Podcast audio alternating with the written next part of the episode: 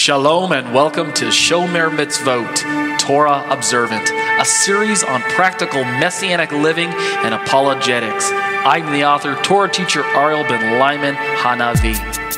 Torah observance is a matter of the heart. It always has been and always will be. The Torah proper instructed the people of Israel to love Adonai your God with all your heart, with all your being, and with all your resources. This is where Shomer Mitzvot begins by loving Hashem and accepting Him on His terms. By this, I mean accepting His means of covenant obedience.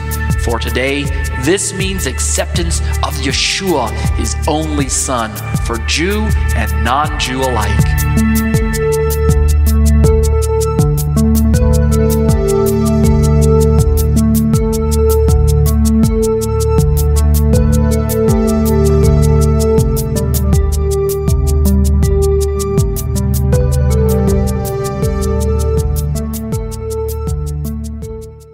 Shalom, shalom. You're listening to Live Internet Studies. This is episode number 154. My name is Ariel ben Lyman Hanavi. Let's open with a word of prayer. Avinu Malkeinu, our Father, our King, Lord, we thank you that you have been our provider and you have been our protector. We know that uh, lately um, there have just been there's just been so much craziness in the world uh, and craziness close to home. Um, if it's not crazy politics, or crazy vaccine news, well, then it's crazy weather, Lord. But we thank you that you are the one who is in control. You calm the storm. You are the one who rides the waves. Um, you are the one who created all things. And so we have nothing to fear. Um, so if we will just continue to keep our eyes focused on you, like Peter focused on Yeshua, then we too can walk on water. Um, so help us, Lord, to continue to um, keep our eyes focused where they need to be despite what's going on around us. Help us to have the proper perspective. And the only way we can do that is if we um, keep our relationship with you going strong. Um, we have to stay in the Word daily. We need to stay in prayer. We need to be uh, continually uh, fellowshipping with one another and encouraging one another, strengthening one another, reaching out to one another, uh, and just continuing to carry on this this um, uh, the attitude of messianic sympathy with one another, with our brothers and sisters around the world. So help us to put that effort in and do that hard work uh, to keep ourselves strong in Messiah. And we'll be careful to give you the praise and the glory, B'Shem Yeshua. Amen.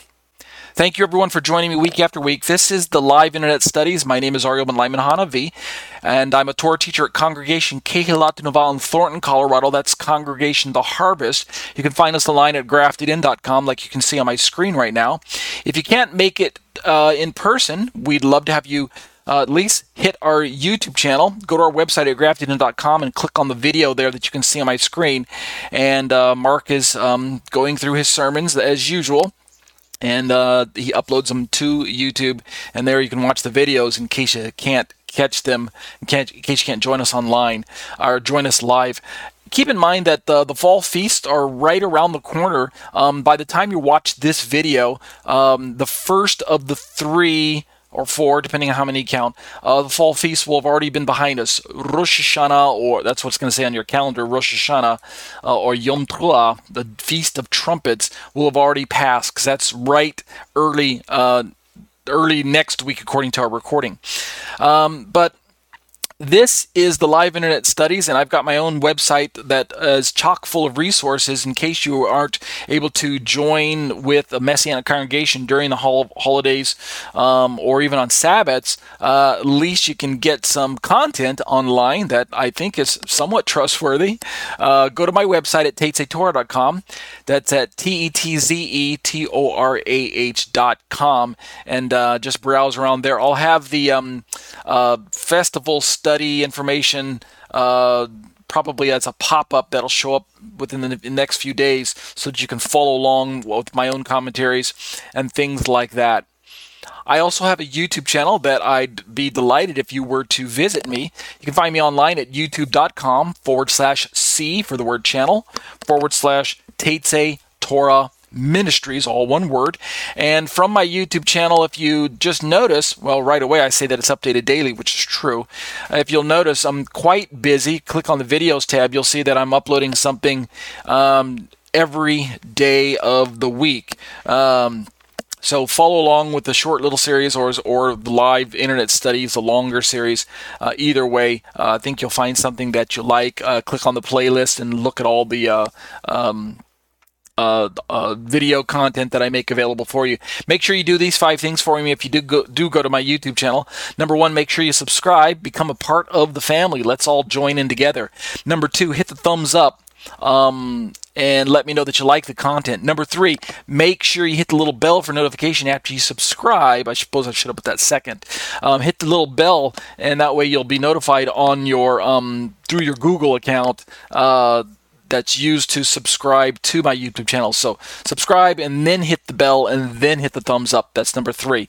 And then number four, um, leave comments and tell me what you like about the videos or what you don't like. If you have questions or um, disagreements, I'm open to those as well. Um, or tell me what content you'd like to see. I'll see what I can put together. And then lastly, um, hit the little share icon when you're watching my videos and share them with your friends and family members and your other social media contacts. And that would really be uh, that would really help me out as well. That'll help my uh, YouTube algorithm. Okay. As I mentioned, these are the live internet studies brought to you week after week.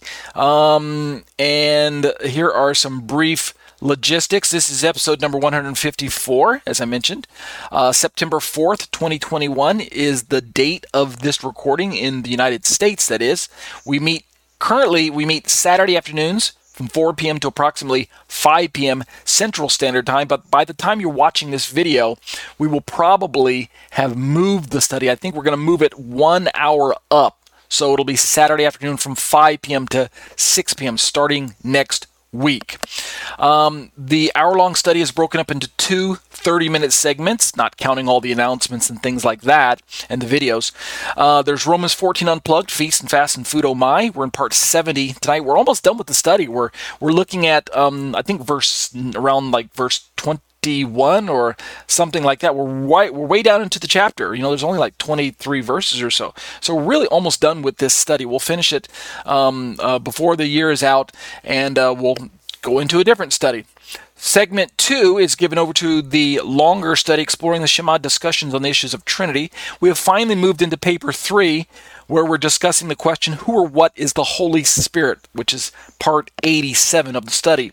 So I hope you're enjoying the. Um, the progress finally it's it's been an ongoing study a slower study we've been going on it for easily over a year um, and uh, finally starting to talk about the Holy Spirit. I've been I've had a lot of um, uh, fun putting together that part of the study uh, before I released it to the public, kind of tweaking it and getting everything ready. I think I made some final last minute um, uh, updates that you'll see here in a moment, uh, just a few days ago. So. We're also going to watch a YouTube video that's connected to the festivals, the feast days. It's from my short question, short uh, answer live series. But the question is, what is the prophetic significance of the fall feasts in the Old Testament. It's no secret that the festivals point towards Messiah. That's the overall easy answer right up front. What's the prophetic significance? Well, they point to Yeshua. But there's a little bit more to that. There's a little more, more detail involved that I believe God wants us to um, latch a hold of um, when it comes to studying the feasts and participating in them. They, yes, we know they point to Messiah, but in what way? Uh, first coming, second coming, that type of thing. So that's what we're going to be looking at tonight in the video. Some important details, real quick. Just as I mentioned, Skype is, or as I mentioned, uh, we meet from 4 p.m. to 5 p.m. Central Standard Time, and Skype is the platform that we use. The easiest way to join us, click on the blue link that you see on my screen right now. It's actually a, a linked image. If you click on that image right now, if you're if you were watching this or listening to this, and it was the time frame of uh, between 4 and 5 p.m. or 5 and 6 p.m., depending on which time I said. Um, it would launch Skype and you would join the live study. So that's the easiest way to join us. No need to send me an email and ask me for the, the Skype link or anything like that. It's always available. Or if you do click on the link sometime and we're not joining the study, just bookmark it and that way when the time comes um, you can uh, use it a little bit later and then uh, lastly as i always mention if you do go to my website at tetzetorah.com. I prayerfully ask that you take a moment to scroll all the way to the bottom to that black section where you can see some Hebrew writing and look at the little yellow, little yellow donate button there and prayerfully consider um, contributing to my ministry and to me as a Torah teacher. Um, I'm still in a place where I could sure use the help. So if the Lord is laying it on your heart to assist me financially, this is the mechanism that I've uh, created for you to be able to d- donate securely uh, via PayPal. And as I always say, be blessed as you seek to be a blessing to others. All right, without further ado, let's jump right into the um, uh, Romans study. Uh, Romans 14, unplugged, feast and fast and food. Oh my. We're finally in verse uh, 19. We're making progress. We just got through looking at the question of food and really what does Paul mean when he says nothing is unclean in and of itself. And uh, we've determined that much of the chapter has to deal with food really most of the sections that Paul addresses uh, have to do with differences between um, uh, preferences of clean and unclean or common, unholy, profane, um, f- special fast days. Um, uh, days that uh, people were meeting to uh, uh to get together, maybe were t- for table fellowship and things like that. What we also learned is from the overall context that Paul's likely not addressing Sabbath versus Sunday issues when he sp- said earlier that one man considers one day special and another man considers all days alike. If you look at the overall context, it is very highly likely. There's a margin of error here, obviously, uh, because sometimes you just can't know for sure. There's more than one way that a verse could go, but it's highly likely, and this is the um, the thesis that I'm going with, is that when he talks about one man saying one day is a special, one day others saying that they're all alike, he's talking about fast days, which were um, not mandated by the Torah meaning some people are going to say it's on one day and some people are going to say it's on another day and it doesn't matter really um, if you're not all in agreement just as long as you don't fight about it because the torah doesn't come down on one side of the fence or the other. It leaves that open to you when it comes to fast days. And so um, that's also related to food. That's also related to food. Um, what we're learning from the larger context is that in this part of Paul's letter, he's recognizing the social religious breakdown of the two groups that are in front of him. Of course, he wasn't there when he wrote the letter. He's probably writing it from Corinth in the mid 50s of his day before he even went to Rome. But the two groups are the weak and the strong, aka the Jews and the Gentiles. The Jews would have been recognized by the Gentiles as the weak, and the word weak there is probably attached to their preference for not just keeping Torah within a context of maintaining faithfulness to God, but more specifically, as Mark Nanos has demonstrated, there's a strong case that can be made that the weakness is directly attached to their lack of accepting Yeshua as Messiah formally yet. So I'll put a little um, graphic on the screen here in post production that shows you uh, some of the breakdown. But I'm going with that um, thesis as well because I think it fits the overall context of Paul's letter. That Paul's working with Jews and Gentiles who were still close enough uh, in contact with one another that synagogue uh, participation from the Gentile side of the house was still available, it was still open to them, and they would have been meeting uh, unbelieving Jews uh, in those meetings. And so those were the weak. The strong, of course, are Jewish and Gentile Christians who do believe in Jesus. Um, and whatever uh, particulars they keep, uh, strong, the strong part, uh, the adjective of strong, is attached to their um, faith in Jesus not their preference for keeping Torah. So let me just say it this way so that, uh, and then we'll jump right into the study. I do not subscribe to an interpretation that attaches weak or strong to a person's preference for keeping Torah. That is today's 21st century popular opinion among most Christian Bible study groups and pastors and, and uh, sermons and uh, seminaries and seminarians and things like that. And it's kind of the historic position that the Christian church has taken for a long time. But that position cannot be sustained. It cannot be um, uh, uh, held up in light of what the Torah teaches about walking in Torah elsewhere. In other words, it, it um, we have several passages in uh, the prophets where God talks about pouring his spirit out on Israel, and the result would be that they would walk into his Torah. Jeremiah 31 has some wording about that. Ezekiel 36 talks about that. And we also know that from Paul's own testimony that he himself was a lifelong Torah keeper, not a Torah breaker. He was a Sabbath keeper, he was a kosher keeper, he was a festival keeper. So he kept Torah. And he, as far as we can tell, he would have encouraged uh, people he wrote to to keep Torah as well. So why would he suddenly switch gears and label someone as keeping Torah as weak? Meaning he himself would be in that camp. And he would be um, especially uh, interpreting that when God spoke to the prophets and told them, uh, walk in my, uh, I'm sorry, be filled with my spirit and walk in my ways. Oh, and by the way, that'll be, make you a, a, weak person. This would also make Yeshua's statement in Matthew 5, where he talks about, I didn't come to do away with law, but to fulfill it. And those who, who keep the law and teach others to do so will be called um, great in the kingdom of heaven. And those who don't keep the Torah and teach others not to keep it will be called least in the kingdom of heaven. Go back and read it, Matthew chapter 5, verses 17 through 20. Interestingly, if Paul says that keeping the Torah is a sign of weakness, well, then what he's saying with Yeshua's words is that keep the Torah and teach others to do so, you'll be called great in the kingdom, but you'll be weak. See how that connects together, that doesn't make for good exegesis. So it also means that Paul himself would be one of the weak if he's a Torah keeper and Torah keeping is a sign of weakness. But we know that if we read Romans 15, the first few verses, that Paul puts himself in the category of the strong. He says, "We who are strong." Well, now we can connect the um, the logic back together. If Paul was a, a lifelong Torah keeper and Paul considers himself one of the strong, then weak cannot be a sign of Torah cannot be a sign of, of weakness. It must be something else. And that's one of the reasons why I'm going to hold to what uh, Mark Nanos says. So let's look at the question that we're going to look at tonight. It's only one verse long. The question is, how can we make for peace and mutual building? And I've, of course, created the question out of um, uh, the verse that we're going to be studying. And so if we just look at the verse uh, that's on my screen right now, this is Romans 14 9. Uh, I've got it reproduced for you here in my study uh, from the ESV. It reads, So then let us pursue what makes for peace and mutual upbuilding.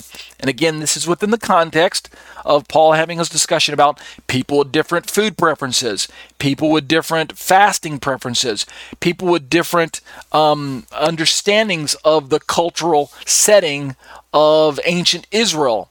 Um, let me read the Greek for you real quick over on the right side of the page, and then we'll just jump right into uh, exegeting this particular verse.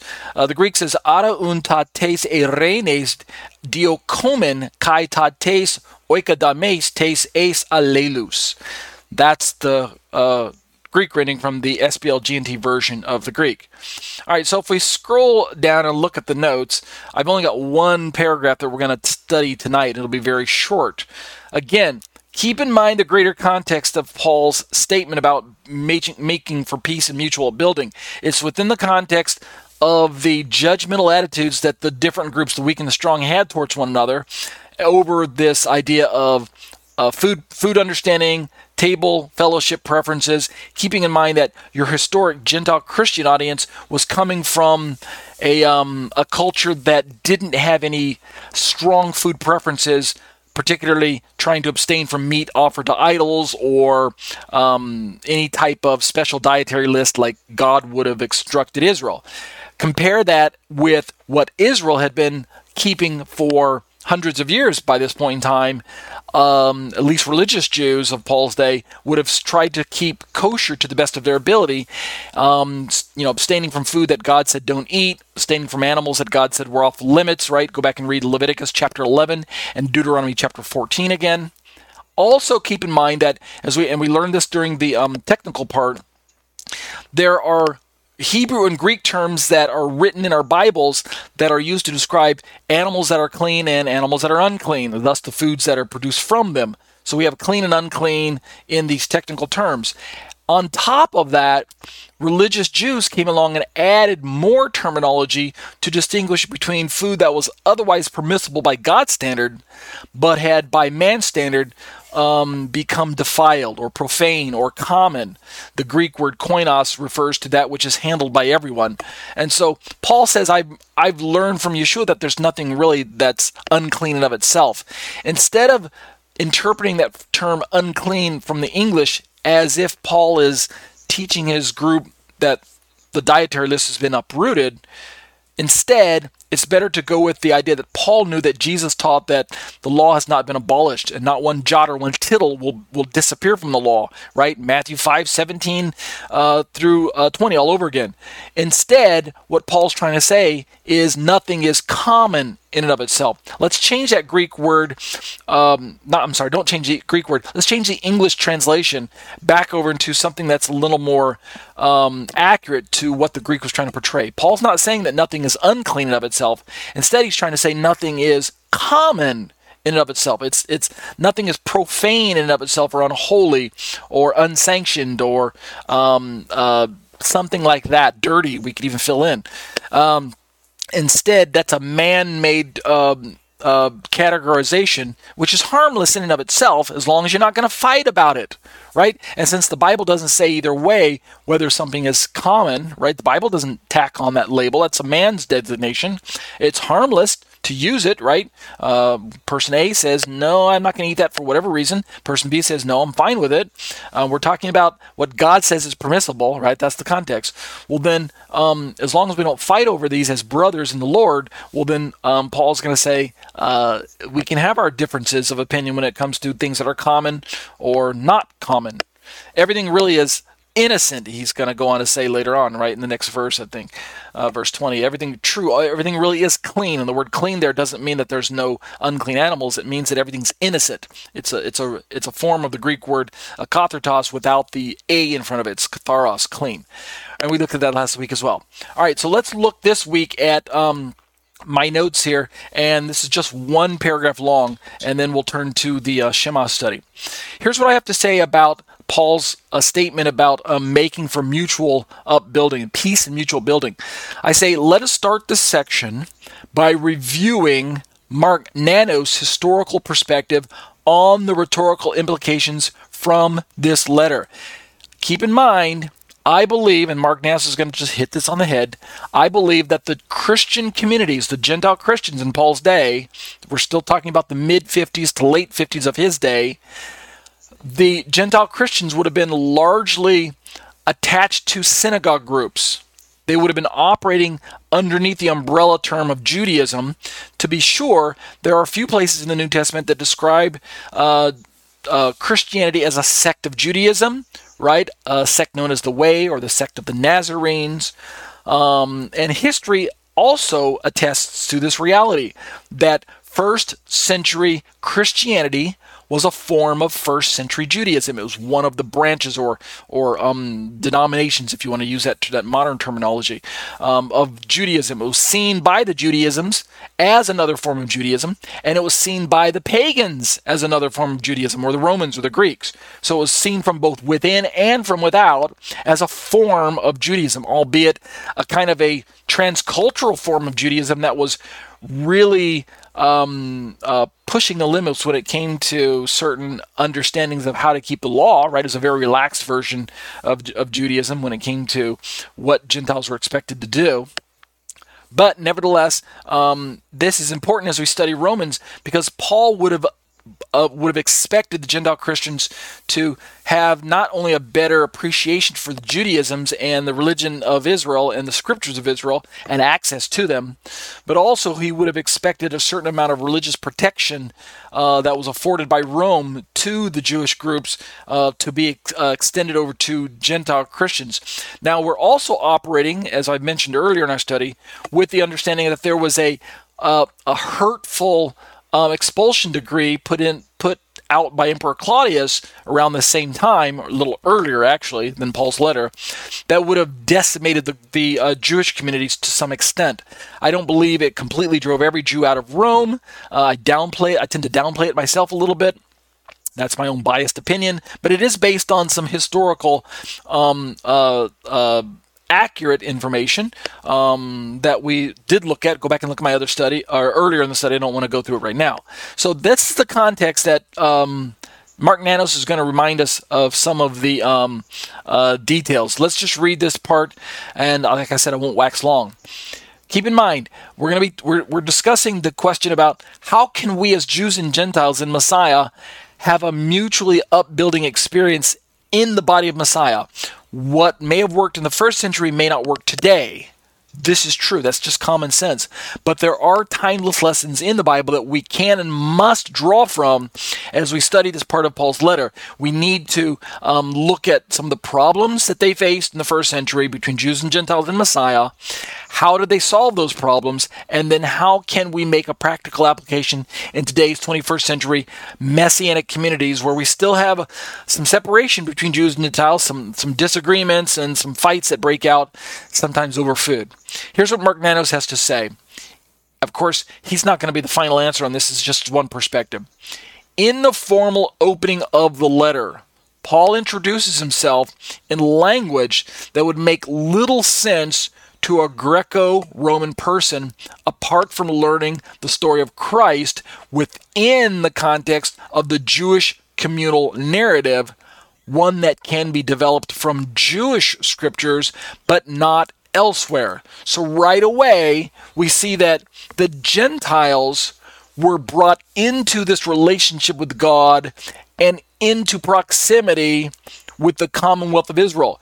Remind yourself about what Paul taught in Ephesians, uh, the letter there, that those who were Gentiles who were formerly far off have now been, by the blood of Messiah and their faith in Messiah, brought near not only to God and Messiah, but brought near to the commonwealth of Israel. So much so that they now form a, a, a, a um, a uh, what does he call it? Uh, their uh, fellow heirs and fellow citizens with the household of God, with the saints. So the perspective from the apostolic scriptures, of course, Paul wrote most of the apostolic scriptures. The perspective is always that Israel is the people that are near and the Gentiles are the people that were far. Of course, we're talking about in proximity to the Spirit of God, the workings of God, the grace of God, the scriptures of God, uh, the truths of God, all of those promises that God gave to Israel through the scriptures, the prophets, um, these put the people of Israel in a place where they were near to all of that. So think of like a bull, a, um, a, a, target where you've got uh, outer rings and then uh, concentrated rings that keep going smaller and smaller as you get towards the closer to the bullseye. The bullseye, in my little analogy here, would be God Himself and all that God represents, right? His truth, His word, His promises, His covenants, and Israel would be those concentric circles around uh, the bullseye. The Gentiles would represent those farther outer rings. They were farther away from those, right? They they weren't familiar with the promises of God, uh, the covenants of God, the nature of Messiah, all of that. So Paul wants to let them know in Messiah you've been brought near not only to God but near to Israel. And this is carried on through the theme of Romans as well, using his olive tree analogy in Romans chapter 11. He describes it as two trees. The first tree that is the close tree is the cultivated olive tree. That's the family of Israel, the family of Abraham. And Paul describes these uh, branches as being close right? Close to the programs of God, the promises of God, the covenants of God. This doesn't mean that everyone's automatically saved. Don't misunderstand Paul's analogy. simply talking about a measure of grace that's poured out for people who are in closer proximity to uh, God's program and what He's doing at any given time in history. That's the people and the nation of Israel, based on the, God's covenant promises to them and His inner workings with them as a people group. Bring in the wild olive tree. Who's the wild olive tree? It's the Gentiles who are off to the side, in Paul's analogy, who are, because of their faith in Messiah, being taken from their place of wild or, or far away and being brought and grafted into and among the cultivated branches, namely the people of Israel, and more specifically, the remnant of Israel, aka uh, the Messianic Jewish groups that were um, coming to faith in Messiah in that day. So it's the same analogy that he uses in Ephesians chapters 2 and 3 to uh, that he uses in uh, Romans uh, 11 there. So that's the scope of the context of what um, uh, Mark Nanos is trying to remind us of when Paul's writing to Romans the, at the very least, we have to remind ourselves as we're studying chapter 14 that Paul has already written what he wrote in chapters 9 through 11. Right? At the very least, they've already got that olive tree analogy behind them as they're do, uh, reading this part of Paul's letter. So let's keep reading. This is Mark Nanos, he not only cites Jewish scriptures, speaking of Paul, which he will continue to do in the letter more than any extant letter, right? That's kind of fascinating in and of itself. If you compare all of Paul's letters against one another, he quotes from the scriptures, from the Jewish scriptures, more so in Romans than he does any other letter, which stop and ask yourself, um, the question is we're going to look at this topic in a moment. Where would the Gentiles have had access to the scriptures of Israel? Do you think they own their own copies? You think they could just scroll down to the local Bible bookstore and pick up a copy of the Tanakh, of the Old Testament, of the Torah? I don't think so. Where would the Gentiles have to go in order to read or hear the words of God being spoken in a public setting? You already know it's the synagogue. We'll talk about that some more. So, um, Paul quotes from the scriptures, from the Jewish scriptures, to bolster all of his arguments over and over again. Of course, he's probably quoting from the Greek Septuagint, which was, put, which was already in circulation some 200, nearly 300 years earlier than Paul hit the scene. So, um, Nanos as a historian, as a Jewish historian, uh, takes note that some 50 plus times Paul alludes to the scriptures, uh, many more times apparently assuming that the recipients would be uh, competent to follow his line of thought. So um, the scriptures of Israel were vital for Paul's argument, right? Keep you know you have to put yourself in this setting. Paul's writing a letter to the to the Romans, the people he's never met, and they've never met him, and he's writing to them, and he's making all these heavy quotes uh, from Jewish resources, the scriptures, the Bible of, of Paul's day, which would have been the Old Testament that we call the Tanakh, is what I call it. And so he's never met them, and many of the Gentiles have never, perhaps eh, outside of a synagogue experience, seen or heard these particular scriptural references, right? In their own cultural setting as Greco Roman citizens, they wouldn't have really had an appreciation or a need to know what the scriptures of Israel say.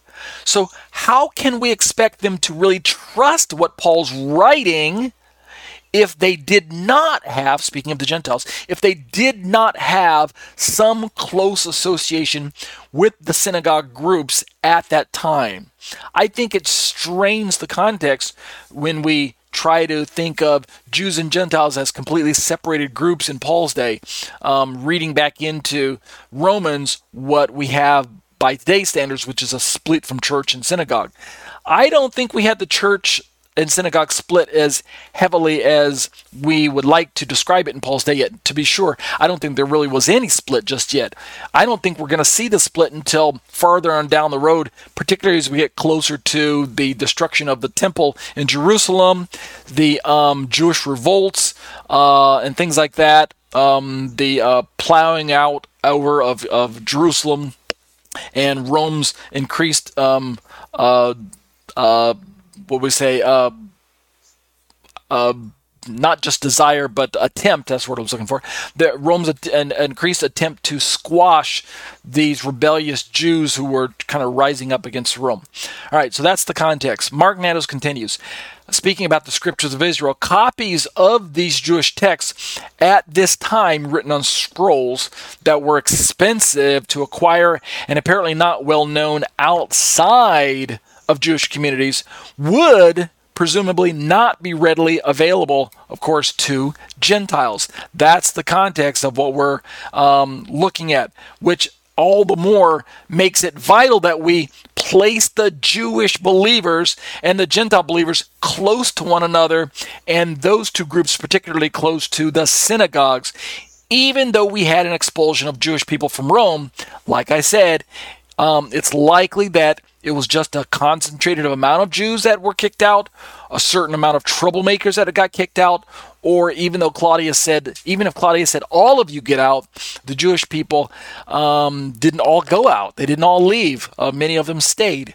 It's more likely that um, you know it was only a five-year period that we're talking about from the time of the decree to the time that Claudius himself was murdered, uh, and. Um, and Emperor um, uh, Nero came into power. So um, you know that's not a lot of time to to uh, empty the land of Rome of Italy from all the Jews, right? It's not like they all could just hop on the next cargo plane and get out of get out of Rome. It wasn't that easy, right? They had to, you know, pack up, close business, um, you know, close all of their contracts out, uh, settle all their accounts, um, you know, tidy up all their, their, their personal belongings, get everything packed, and then book a, a, a boat or something out of or, or wherever they were going, if they were going by ship or maybe they're going north, you know, into another part of, of another country or east or west or something. Keep in mind, all of that would have taken time and money and effort, and they only had five short years in which all of this supposedly happened, and all the Jews.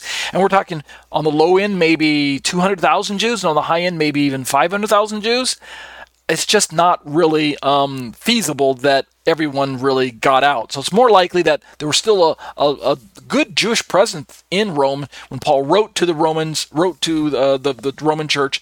To be sure, we know that the, the decree had been reversed and the Jewish people, or at least those who did leave, were allowed to come back in. Right, um, um, uh, Priscilla and Aquila were already back in, in in country, and they they had gotten kicked out. So um, we know so because if you read to the end of the chapter of Romans, Romans 16, that he then he mentions Priscilla and Aquila. So um, uh, the point is, as we're reading through this part of my study here, it's better to just uh, um, factor in the reality that Jews and Gentiles still had access to the synagogue communities, and the break and the split between church and, and synagogue had not really been uh, finalized yet, or wasn't even really strengthened at this time. Here's what Nanos says. Moreover, speaking of Paul's uh, uh, recipients, most of the audience, most of his audience would probably only know the letter when read aloud. And this includes Jews as well, right? Um, religious Jews would have memorized heavy parts of the Torah, but at the same time, um, owning a personal copy of a Torah scroll wasn't something that your average Jew, certainly your average Gentile, didn't have access to. Um, and Nanos says, since most people of Paul's time, uh, some 80 to 90% being the normal estimates of those people, they couldn't even read right? A literacy rate, the, the illiteracy rate was pretty high in that time, as was expected. Uh, reading was a luxury that um, uh, you you could only afford if you had a certain amount of money and a certain amount of um, access to teachers who could teach you how to read. Um, your average person, and this is corroborated by other historians, not just Mark Nanos, um, your average person in Paul's day was illiterate right? That wasn't that was just the norm. That's just the way it worked. Which is why, um, when it came to studying the Torah or the scriptures, it was more of an oral um, exercise. It was more something that was passed along from teacher to student by mouth. Um, teachers taught and students listened and memorized and things like that. It wasn't like, okay, everybody, um, when you get home, open your Bible and turn to you know chapter blah blah blah. That doesn't work. It didn't work that way. So we need to put uh, all of this into perspective when we're talking about Jews and Gentiles appreciating what Paul's trying to teach them from God's word and corroborate all of Paul's references to the Tanakh, and at the same time, how could this be possible unless the Gentile groups were still connected closely enough to the synagogue groups that they had access to hearing the words of God, uh, the Torah scrolls being taught, and things like that? Uh, Nanos continues, How then, and he asked the same question I did, how then would they know the scriptures speaking about the Gentiles? How would they know the scriptures upon which his arguments were based apart from being socialized into Jewish communal life and its symbolic system for making sense of reality, or for that matter, of spirituality. We're still asking the question how can they make for mutual peace and upbuilding as two groups that were separated by their socio religious understandings of certain parts of the Bible? Um, and that's really uh, the question that we should be asking today as well. I think I'll I'll stop in the commentary here and pick this up next week and just kind of entertain just for the last few minutes some uh, questions that we might bring up by today's standards. We'll read this last um, uh, section here uh, next week, and we'll kind of uh, uh, draw it to a conclusion there. But the question we could ask by today's sta- uh, uh, communities, we've got Jews and Gentiles who worship together in church settings. Um, most synagogues are free from Gentile Christian presence for the most part, as far as I can tell. In my experience, uh, in the last 25 or so years that I've been worshiping as a Messianic Jew, with access to uh, synagogues or churches. Your average Christian that I encountered over the last 25 years as a Christian myself is not really interested in visiting a non Christian synagogue. In other words, a traditional synagogue. It's just not on their it's not on their bucket list. It's not something that people are interested in doing. So most churches that I have been invited to speak at, or um, that I visited, or anything like that, if I ask the pastor or any of the congregants, "Hey, have you ever been to a traditional synagogue?" Most people don't raise their hand.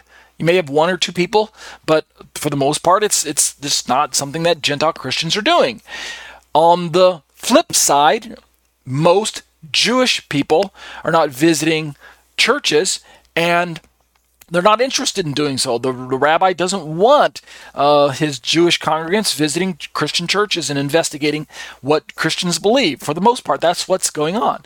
Um, and most Jewish people in synagogues don't expect to see Gentiles coming into their church doors. So we have a drastically different social setting today than we had in Paul's day.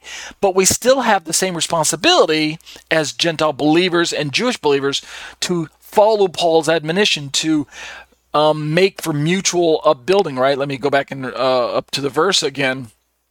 Paul admonishes us to pursue what makes for peace and mutual building. He's speaking to Jews and Gentiles of his day, believers in Messiah, and those unbelieving Jews who would have been um, part of the larger faith community. But at the same time, Paul's letter is timeless. The Holy Spirit has preserved this letter for us today. We, today's communities, also have to pursue what makes for peace and mutual building. How can we do that? And so we could talk about how we can have um, better um, um, dialogue between Jews and Gentiles when it comes to these misunderstandings of how to keep Torah, um, what parts of Torah are still relevant. We could talk about um, a better way to understand the scriptures together. We can study together under uh, using some of the original languages, Hebrew and Greek, and things like that. But either way, and I'm just skimming over this tonight, we'll get more into this next week. Either way, um, what's pertinent for us, germane to my study, as I draw this part to a close, is that we have the responsibility to pursue what makes for peace. And of course, we also we already know, and I'll just kind of uh, reveal some of what I believe is the answer. We already know that as Jews and Gentiles in Messiah, He is the one that's going to unify us as a people group. We've got to set our priorities straight. Instead of focusing on the things that divide us, like our cultural differences, our social religious understandings of what passages are relevant for us, and things like that, what we can start with is our shared agreement on who Messiah is, the relevancy of his atonement in our lives, um, the importance of um, fellowshipping with one another as um, brothers and sisters in Messiah, um, the uh, relevancy of the cross, uh, the power of the Holy Spirit among us, um, God is our common Father, things like that. Those are the things that are going to strengthen and build us and make for peace and mutual building. That's where we need to start. So we'll look at the, more of this next week, but for now, that'll do it for Romans 14 Unplugged. Feast and fast and food. Oh my. Let's turn to exploring the Shema discussions on the issues of Trinity. We're in paper three of three. Who or what is the Holy Spirit. I made some changes to the commentary this week, just um, made some kind of organizational changes, some uh, structural changes. I've added a little bit more content, um, make the the, the uh, um, study a bit more um, easy to understand. So let me just sh- show you some of the changes.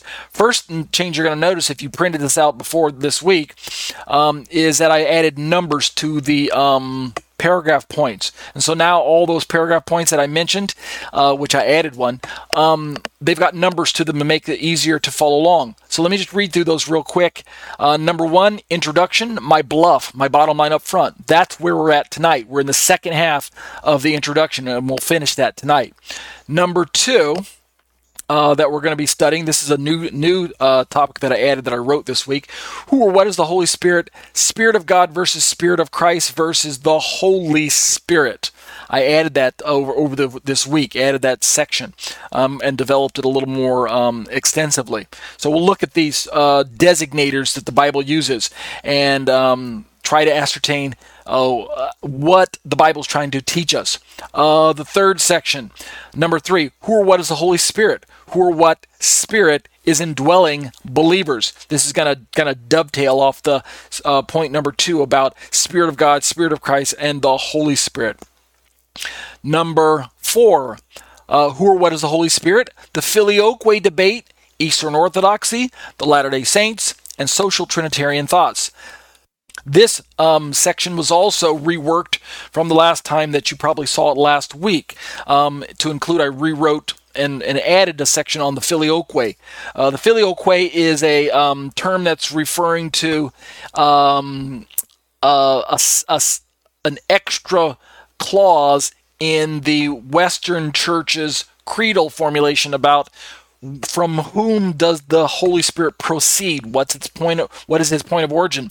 Does he proceed from the Father, or does he proceed from the Father and the Son?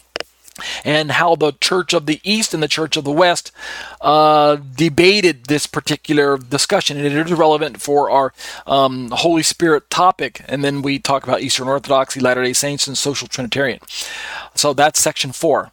Section 5 that I uh, uh, updated a little bit as well, added some more information.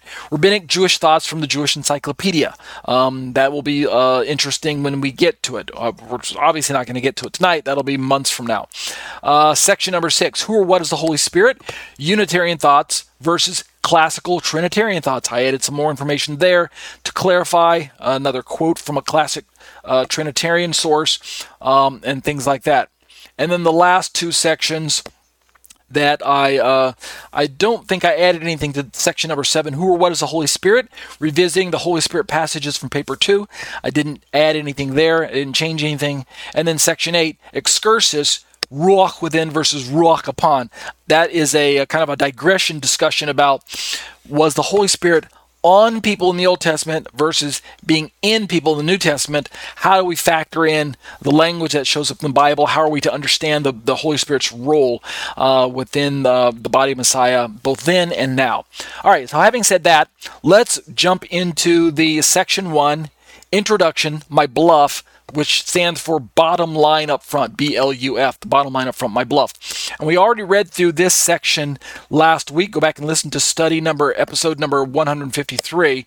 And we stopped where we talked about um, this idea about this last paragraph here about the idea that um, when we're doing our scientific research, it's very important to factor in and bring in other opinions um, opinions from other rabbis, pastors, clergy members, uh, seminarians, people in particular fields of study, uh, like uh, who know the original languages or uh, historians or things like that. These are all important opinions, but at the end of the day, the final authority on any particular topic is always going to be the Word of God.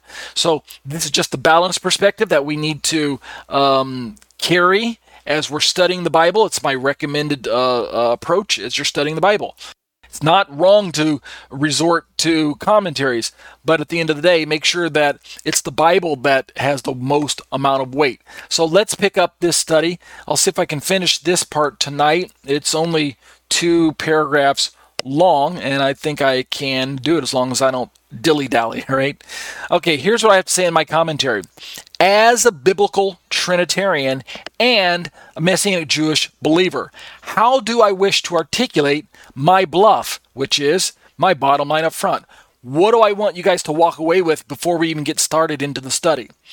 I believe that the third person of the Trinity, known by believers as the Holy Spirit, is very God in his divine essence. This person, like the other two persons of the Godhead, possesses a nature that is full deity. So, right away, what I let you know is that there's no deficiency. The Holy Spirit, the third person of the Trinity, He is fully God, just like God the Father and God the Son. There's no deficiency on the part of the person of the Holy Spirit. He's not a lesser God. He's not a demigod. He's not a, um, a mini me or something like that. So that's something I say right away in my bottom line up front that I want you to know in my understanding of who or what the Holy Spirit is. And yet, I go on to say, apart from being identified as the third person of the Godhead, I also affirm that in some mysterious way that I can't quite explain fully, right? It's unarticulatable. It's it's um ineffable. All right, we can't explain it completely. In some mysterious way, the Holy Spirit is identified in Scripture as the Father's very own Spirit, right? Understand that. Let, let me let that sink in for a second. The Holy Spirit is the Father's very own Spirit. So we could use the example of in a human terms, right? I'm Ariel. I'm a human being. Last time I checked, I'm fully human. I don't have any divinity, right? I'm not divine in any way that I'm aware of. right? If I am divine, then I haven't revealed it to myself yet. But I have a spirit inside of me, but it's, guess what? It's Ariel's spirit. It's not some second person of the Ariel Trinity or third person of the Ariel Trinity or something like that, right? I don't exist in three persons. I'm not tripart. Humans have a body, a soul, and a spirit. We could say they're tripart in that way, right? We have body, soul, and spirit. But at the end of the day, we are creatures uh, more of a singular nature than we are of some multi um, personal nature, right? Now we're not talking about split personalities or any other type of um, of, of uh, psychological condition. I'm just talking common sense. People follow along with me on my analogy. The spirit of Ariel is not a third person right? I can't send my spirit to accomplish um, great and mighty works for me, right? It would be great if I could. I could send my spirit out to work and wouldn't have to worry about catching COVID, right? Because I don't think my spirit is is um, uh, susceptible to um, to the uh, COVID virus. This would be great. Then the my spirit could go do the work and bring in the paycheck, and then Ariel, the body, could uh, benefit from that, right? Wouldn't that be great? Well, it doesn't work that way. But God's spirit is in some way a third person, but at the same time, the Bible describes the Holy Spirit as the Father's very own Spirit. This is true. We can't deny what the Scriptures teach. While I go on to say in my commentary, let me scroll up a bit. While at the same time, I believe that he is identified in Scripture as the resurrected Messiah's very own spirit. We're going to get to this uh, in time. There are passages where, uh, particularly in the Apostolic Scriptures, aka the New Testament, where by the time Yeshua is already resurrected, right, this is Paul writing, he talks about the Spirit of Christ or something like that, the Spirit of Jesus. And yet it's the resurrected Messiah that he has in view, which means Paul's equating in those passages the Spirit of the resurrected Messiah with the Holy Spirit with the Spirit of God. So there's this overlapping feature going on. So that's why I say that I believe that the Holy Spirit is the third person of the Trinity, and yet he's the Father's own Spirit, and yet at the same time he's identified in some places as the resurrected Messiah's very own Spirit. It's all mysterious, and yet it's all um, found in the in the very one Bible. I go on to say, I also affirm, this is still my bottom line up front, I also affirm that these very same scriptures undeniably teach that spiritual regeneration, i.e., salvation of a man, is only possible. It's only possible by having this one and only Holy Spirit take up residency within the very spirit of man. And you can compare this from uh, reading this this thought from reading Romans 8 16, which I have in my commentary as quote, the Spirit bears witness with our spirit that we are children of God, end quote. So Romans 8, this is Paul writing again, right, like we're studying in our Roman study. Paul's explaining to people that the only way, and this isn't the only place, but the only way that a, a person can experience new birth, regeneration, viz., salvation, is if the spirit takes up residency within your very own spirit. So that there is this this union between the spirit of god the holy spirit and your very personal spirit. There must be a union there course, this is done as you place your faith in Messiah as God gives the gifts of faith to you so that your eyes can be opened. And there's that monergistic and synergistic work that takes place between God's working in you and your working with God, right? Your free will and God's will um, um, uh, colliding with one another and cooperating with one another so that it brings about the salvation. The point I'm trying to stress is that this is exclusive to the Holy Spirit's taking up residence within you. This is different from, and we're going to talk about this later on, this is different from the Holy Spirit merely coming upon an individual, like we might read about in the Old Testament and in certain places of the New Testament. The Holy Spirit can come upon a person, but that doesn't necessarily make that person regenerated or saved. The Spirit can come on upon can come upon a person, and the Spirit can move off of a person, right? He can go away. That's his prerogative. Doesn't mean that he is that person is necessarily saved. But when we get to the apostolic scriptures, the New Testament, we definitely begin to have more and more language that describes um, the Spirit changing the heart of an individual from the inside out, resulting in the birth of a new man from the inside out, right? Old man, new man. Paul's uh, theology all over again, his terminology in Romans chapters 5 and 6 and 7 and 8 um, he describes this this new birth, right? It's what Yeshua said to Nicodemus. Um, I tell you, you must be born again. You must be born from above. You must be born of the Spirit and of water, right? Of water and of the Spirit. Speaking of regeneration, so and, and salvation. We'll talk about that more in one of my points um, uh, when we get to it. I can't remember which point number it is. It's either two or three um, about regeneration and salvation. I go on to say now at this point in my commentary, right, talking about the Spirit of God the Spirit of, of Messiah, the Holy Spirit, um, God's very own Spirit, and things like that, you would probably acknowledge that this is beginning to sound all very philosophical and esoteric, and probably not the least bit incoherent. And guess what? I would not readily disagree.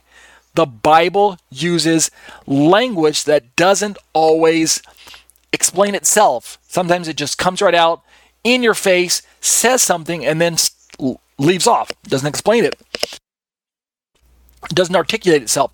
It leaves us with, um, it leaves us scratching our head trying to figure out what, what the Bible's trying to say. But uh, it's only from reading the context of all the scripture passages taken together that we can appreciate um, a lot of the difficult sayings that we find in the Bible. And that's going to be the best way to study the Bible, uh, once again, is always reading it in context. What do we say? Context is king. Let's keep reading. We'll finish this tonight. Admittedly, I say, as a Torah teacher who is moderately versed in biblical Hebrew and biblical Greek, I say moderately versed because I know just enough Hebrew and Greek to make myself dangerous, but I'm no expert. I'm no um, uh, uh, I haven't mastered either one of those uh, biblical languages, uh, much to my disappointment, as you're probably going to hear in the liturgy when I stumble over different Hebrew and Greek words. But as a, as someone who's got a moderate amount of understanding of the original languages, I cannot logically explain how God, who himself is a spirit, can at one time be a spirit and yet at the same time send forth his personal living spirit, which is the third person of the Godhead, to accomplish his will. Right? I, I can't understand how this is possible, but I say in my commentary, Remind yourself that it was Elohim God who created the heavens and the earth, and yet it was the Ruach Elohim, the Spirit of God, who hovered over the surface of the waters, right? That's just the way Moshe wrote it.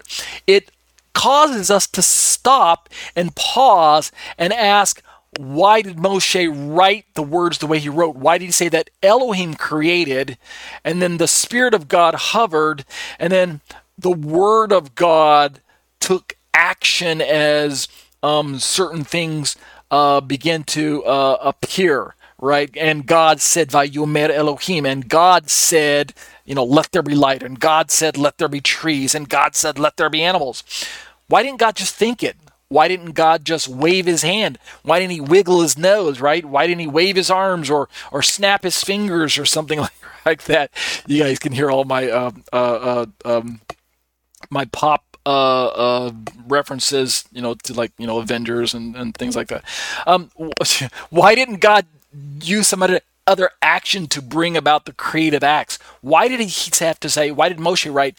And God said. So we have God and the Spirit and the Word, I, aka the Trinity model all over again, um, in action in the text if we would just stop and look at it. That's mysterious to me, right? That makes me stop and pause and and and and uh, and break out in songs of praise over the majesty and the wonder of this this complex God that we serve. I can't put my finger on it, right? I, I can I appreciate it, I apprehend it, even if I don't, if I don't, don't fully understand it. All right. So let me keep uh, explaining myself in my um my bottom line up front, my bluff. So after having said all that, uh, and yet in point of fact, right? In point of fact, the scriptures, because the scriptures, which are the final authority on any given matter, because they do indeed convey this very reality, right? God, His Spirit, His Word working together here and there, uh, different words and things that I can see in the Hebrew, and the Greek, the Aramaic, right? These are the sources that I consider authoritative. Uh, because of this reality, I must affirm it by faith, even though it's mysterious, and I hold these paradoxical truths in tension, right? I see God creating in verse 1, I see the Spirit hovering in verse 2, I see the Word doing these actions in verse 3, and it's mysterious to me. It's it seems almost contradictory to me, right? Um, I mean, at the very least, if you back up, just we've looked at this exercise before, but it's germane to my point.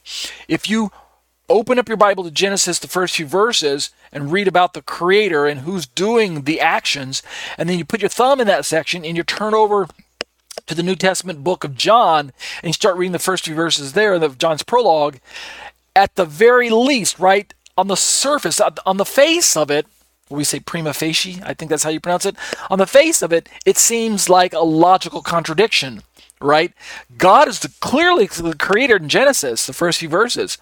And yet, John tells us in, in his prologue that the Word, this eternal Word that was with God and was God, which became flesh, this is the one that's the creator. And Paul echoes that same sentiment from John, right? In in um, first chapter of Colossians, I believe, and in other uh, books as well. I think in parts of Corinthians. Um, uh, I can't remember off the top of my head which other parts of the Bible. Um, uh, I should have these memorized, but I don't. But you can look these up on your own. Clearly, the apostolic scriptures uh, attribute creatorship to Jesus, to Yeshua, the Word made flesh, the Word who who was ter- eternally with God in in ages past, the uncreated Word who was with God and yet was God he is the one who's responsible for him, by him, and through him all things were created. Paul goes on to explain. I think that's uh, the Colossians passage itself, or might be one out of Corinthians. But the point is, Jesus is given creative, um, uh, creative. Uh, uh powers and and authorship and he's given the credit right and yet moses doesn't say that it's the eternal word that created the psalmist, I believe, if, I, if I'm correct, he fills in some of those gaps. He says, By your word the heavens were created, and things like that. We also read about that in the book of Job. So, and the Spirit is the one who created me. I think it's Job who talks about that. The point being is we have references throughout the Bible that fill in the final picture as to this um, multifaceted, uh, this complex God that we serve. He's one God, and yet uh, given the um, names that show up in the Bible, titles that show up in the Bible, and creative actions that take place that are attributed here and there, we have to put the, the picture together. As we put them all together on the table, only then can we appreciate uh, what we're reading. And like I said, individually it seems like they're they're with one another like they're saying two different things like you know you have a verse over here in your bible says god is invisible and then you have another verse another part of the book of a book that says um, they saw god right? Or something like that. Um, is that paradoxical? Well here's what i say in my commentary and you've seen this before um, when we're talking about paradoxes, and I'm closing with this, when we're talking about paradoxes and seemingly um, things that seemingly contradict one another, recall as I mentioned in um, paper two above that biblical students can easily attribute such paradoxes, quote unquote, to the phenomena referred to as, quote, merely apparent contradictions that are the result of unarticulated equivocations, viz., M A C R U E or Macrue. And the footnote link there would point to um, Dr. James Anderson's uh, work. I think he's the one who invented this proprietary term Macrue. But it's it's the acronym there, M A C R U E, or merely apparent contradictions, M A C, that are the result are of you unarticulated E equivocations. And keep in mind that um, when we talk about unarticulated, um, we're talking about um, something that's not mentioned or coherently expressed. Uh, we don't always have all the wording and terminology that shows up in that particular place. Um, equivocations, what does that refer to? Uh, it's the use of ambiguous language to conceal the truth or to avoid committing oneself. Um, it's some sort of, of, of ambiguity, which sometimes it's it's intentional and sometimes it's not. So I don't think Moshe intended to confuse us by saying in the beginning God created the heavens and the earth, and then only to have John come along uh, hundreds of years later and say that it's Jesus who's the creator, and then you know a uh, short time later, or I suppose Paul wrote before John, but a, a, a few books later, uh, have Paul come along and say it's you know Jesus is the creator. I don't think that um, they these authors were purposely trying to confuse us and contradict one another and um, uh, put equivocations into the text. But what for, for, it serves God's purpose to push us into a place where, in order to understand what He's teaching us, what God is teaching us through His Word, we have to study the whole thing out. And that's the overall picture that I think the Word of God is presenting itself to us. If you want to understand God, don't stop reading till you get to the book of Revelation. It's unfortunate that Israel of old and Israel today stops at the book of Malachi in the Christian Bible or Second Chronicles in their Bible, but they don't read the whole book. And it's unfortunate that many uh, Christians, by today's standards, start two thirds of the way in at the book of Matthew, and they don't start their reading in Genesis. Well, I submit to you that the really the proper way to understand the Bible is start at one end and work your way to the other end. Even if you start at the middle, um, make sure you come back around and pick up the part the part that you uh, skipped at the very beginning. If you start at Matthew, don't finish until you um, get circle all the way back around to the book of Malachi. And if you start in Genesis, if you're Jewish and start in Genesis, don't stop reading until you get through Revelation. Amen. Amen. And that'll do it for exploring the Shema, discussions on the issues of Trinity. Let's turn to our liturgy real quick. Um, I'm going to read uh, from the book of Leviticus for Old Testament liturgy and from the book of, um, uh, what do I have? First Thessalonians for our New Testament liturgy. And I think I for tonight, since we're in the fall feasts, where these are upon us now, um, I'm reading Leviticus 23, the first, say, maybe four verses, because they they um, mention um, festival language. And then uh, specifically, by the time you watch this video, since the Feast of Trumpets will have already been passed, um, in the First Thessalonian passage, I'm going to read from a passage that talks about the uh, trumpet and things like that. And I'm going to do something a little different. I'll read. Um, let's see, do I have time? I think what I will do is I will read only English. I was going to read English, Hebrew, English, Greek, but I think I'll read English only, and then next week I'll read uh, uh, Hebrew and Greek together. So let me change the uh, version of the Bible real quick. Let me switch this over to ESV, and we'll just read uh, this part. We'll read the first, um, like I said, just the first uh, I think, four verses. Which the reason I read four is the first three verses, uh, the first two verses talk about the feast. Then the third verse throws in the Sabbath, and then the fourth verse picks up the feast again. So it's kind of jumps around a little bit, and that's why I'm reading it that way. So let me just read ESV. Uh, like you can see on your screen, no Hebrew tonight. The feast of the Lord, ESV, starting in verse 1 and 2, right there on your screen. Um, the Lord spoke to Moses, saying, that's verse 1. Verse 2 Speak to the people of Israel and say to them, These are the appointed feasts of the Lord that you shall proclaim as holy convocations. They are my appointed feasts. Verse 3 starting with the Sabbath, keeping in mind that the feasts are also Sabbaths in and of themselves, but speaking out the seventh day Sabbath, Moshe writes, Six days shall work be done, but on the seventh day is a Sabbath of solemn rest, a holy convocation. You shall do no work. It is a Sabbath to the Lord in all your dwelling places. verse 4, which starts up with the Passover, uh, but I'm not going to read verse 5.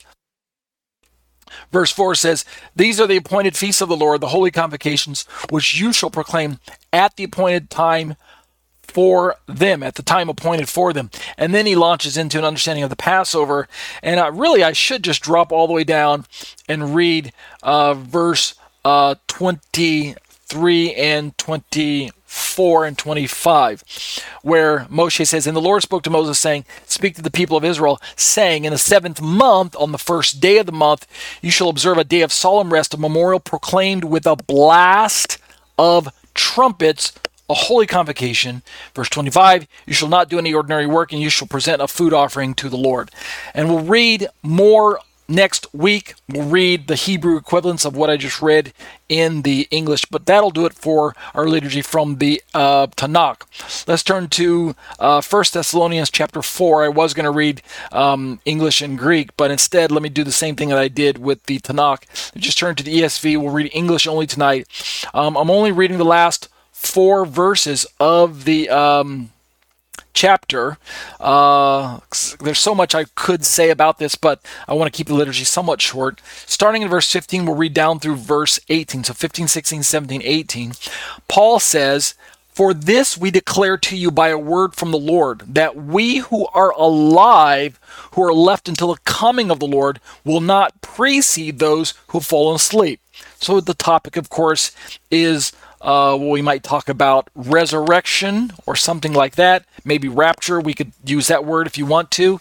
Um, but either way, he's talking about resurrection most definitely. And the thing that ties it into this time period that we're in is look at verse 16. For the Lord himself will descend from heaven with a cry of command, with the voice of an archangel, ready for this, and with the sound of the trumpet of God, and the dead in Christ will rise first. There's our resurrection. But notice the um, the uh, the trumpet right? The sound of the trumpet, uh, which connects it to the Feast of Trumpets, um, right? Rosh Hashanah on your calendar is probably what I was going to say, but the Bible calls it, in most places, the Feast of Trumpets. it, it is called um, uh, Yom, the, the, the first of the year, uh, I can't remember the Hebrew off the top of my head, but um, uh, we'll look at that next week. We'll read those passages where uh, the the trumpet is sounded, the shofar is sounded. In this passage, it's not the same word for shofar; it's a Greek word for metal trumpet, but really doesn't matter uh, so much. So we're still talking about the sound of a trumpet. Verse 17, Paul says, "Then we who are alive, who are left, will be caught up." Together with them in the clouds to meet the Lord in the air, and so we will always be with the Lord. And then the final pasuk, verse 18, therefore encourage one another with these words. We'll read the Greek next week uh, along with the Hebrew, but that'll do it for the liturgy for tonight. All right, let's watch the video. The video is on the importance of the fall feasts. Let me just turn over here and you'll see this again. Uh, oops, that's not where I want. Um, it was here. There we go. Featured YouTube video. Um, what is the prophetic significance of the fall feasts in the Old Testament? We'll watch the video and then we'll simply, after the video, dismiss in prayer. You ready? Here we go.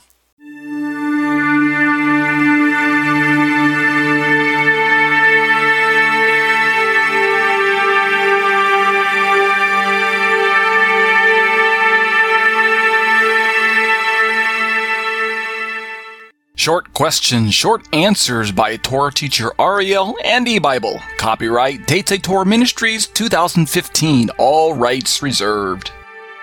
Okay, here's our question for tonight. What is the prophetic significance of the fall feasts in the Old Testament? I will be very brief in my answer since you can read about my additional views on the feasts of Adonai in these e-Bible posts. Uh, you can see my um, video to how did Jesus fulfill the meanings of the Jewish feasts. Make sure you click on this link right there near the top of the screen. Also, I will be producing a video on what is the Feast of Tabernacles probably within the next few days days or maybe a week or so.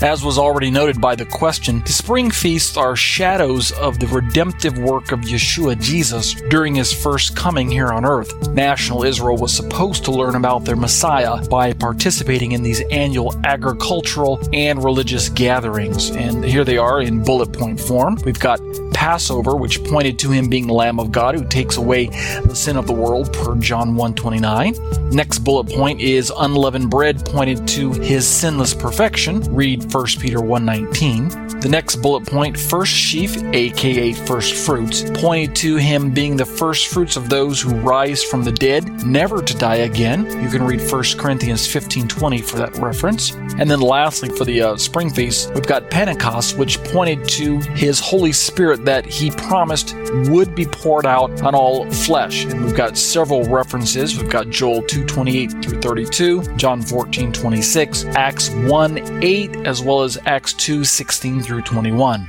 Given the paradigm set by the prophetic significance of the spring feasts, it's natural to anticipate and expect that the fall feasts hold prophetic significance for national Israel and the grafted in branches known as the church as well. To be sure, most Christians have been taught that the themes surrounding the fall feasts are related to Messiah's second coming, and this would fit God's timetable precisely because of his ongoing dealings with national Israel as a covenant people. For instance, observe these points. Let's just look at the fall feasts. We'll use bullet points like we did for the spring feasts. Rosh Hashanah, aka the Feast of Trumpets, points to trumpets heralding the approach of the coming king and the need for repentance. In other words, the theme of Awake, O Sleeper. And this is in preparation of his arrival. It also points towards the future resurrection of the dead. You can read Daniel 12 2, Ephesians 5 14, 1 Thessalonians 4 13 through 17. Second feast would be Yom Kippur, or second bullet point, is the Day of Atonement, and it points to the once and for all final atonement for national Israel as she considers Yeshua, who is both high priest and sacrifice all in one. Read Zechariah 12:10 as well as Romans 12:26. And then lastly, for the fall feast, we've got the Feast of Tabernacles, which points to God making his final abode with mankind as he establishes his messianic kingdom here on earth. Our biblical references are Zechariah 14:16, John 14:3, and then lastly Revelation 21:3. So, what are our conclusions? As Gentile believers who have joined the Commonwealth of Israel, per Ephesians 2 11 through 22, it is additionally beneficial to take an interest in the fall feasts of the Bible, since they point prophetically forward to the final ministry of our Lord Yeshua and his dealings with humanity's redemptive history and with Israel's final repentance in particular. You can read Luke 24 27, Romans 3 1, and 2, as well as 9, 1 through 5 for those references. Yeshua perfectly fulfilled the first four of the seven biblical festivals during his first tenure here on earth. It is my belief that he will, with equal precision, fulfill the last three during his second visitation here on earth. No one knows if the exact dates that each feast is scheduled to occur will in fact coincide precisely with Messiah's plans per Matthew 24:36. However, since the Bible does say that we believers are not in darkness, read 1 Thessalonians 5:4, and that we should be aware of the signs of our Lord's return per Matthew 24:32 and 33, it is a safe assumption that the timings surrounding Yeshua's second coming activities, as relative to the themes and dates of the fall feast, will be fairly close to, if not on, the exact same date scheduled by the Father way back in Leviticus 23. Check out my podcasts, which are available on iTunes. You can search for me in the store under the search term Ariel Hanavi. But if you prefer to watch your theology, check out my YouTube channel, subscribe to my YouTube channel, and click the bell for notifications. New content is added weekly or even daily.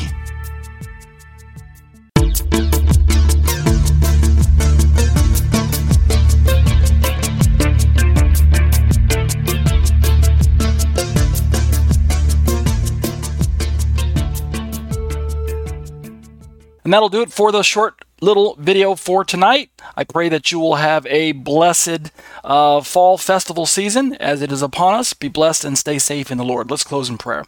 Abba, I bless your name and I thank you for the study. I thank you for the participation, not only from the live students who join me week after week, which is such a blessing, but also. Um, Lord, I'm so blessed to be able to uh, share these teachings with people from around the world. Uh, via YouTube and via uh, iTunes and via my website and the other resources.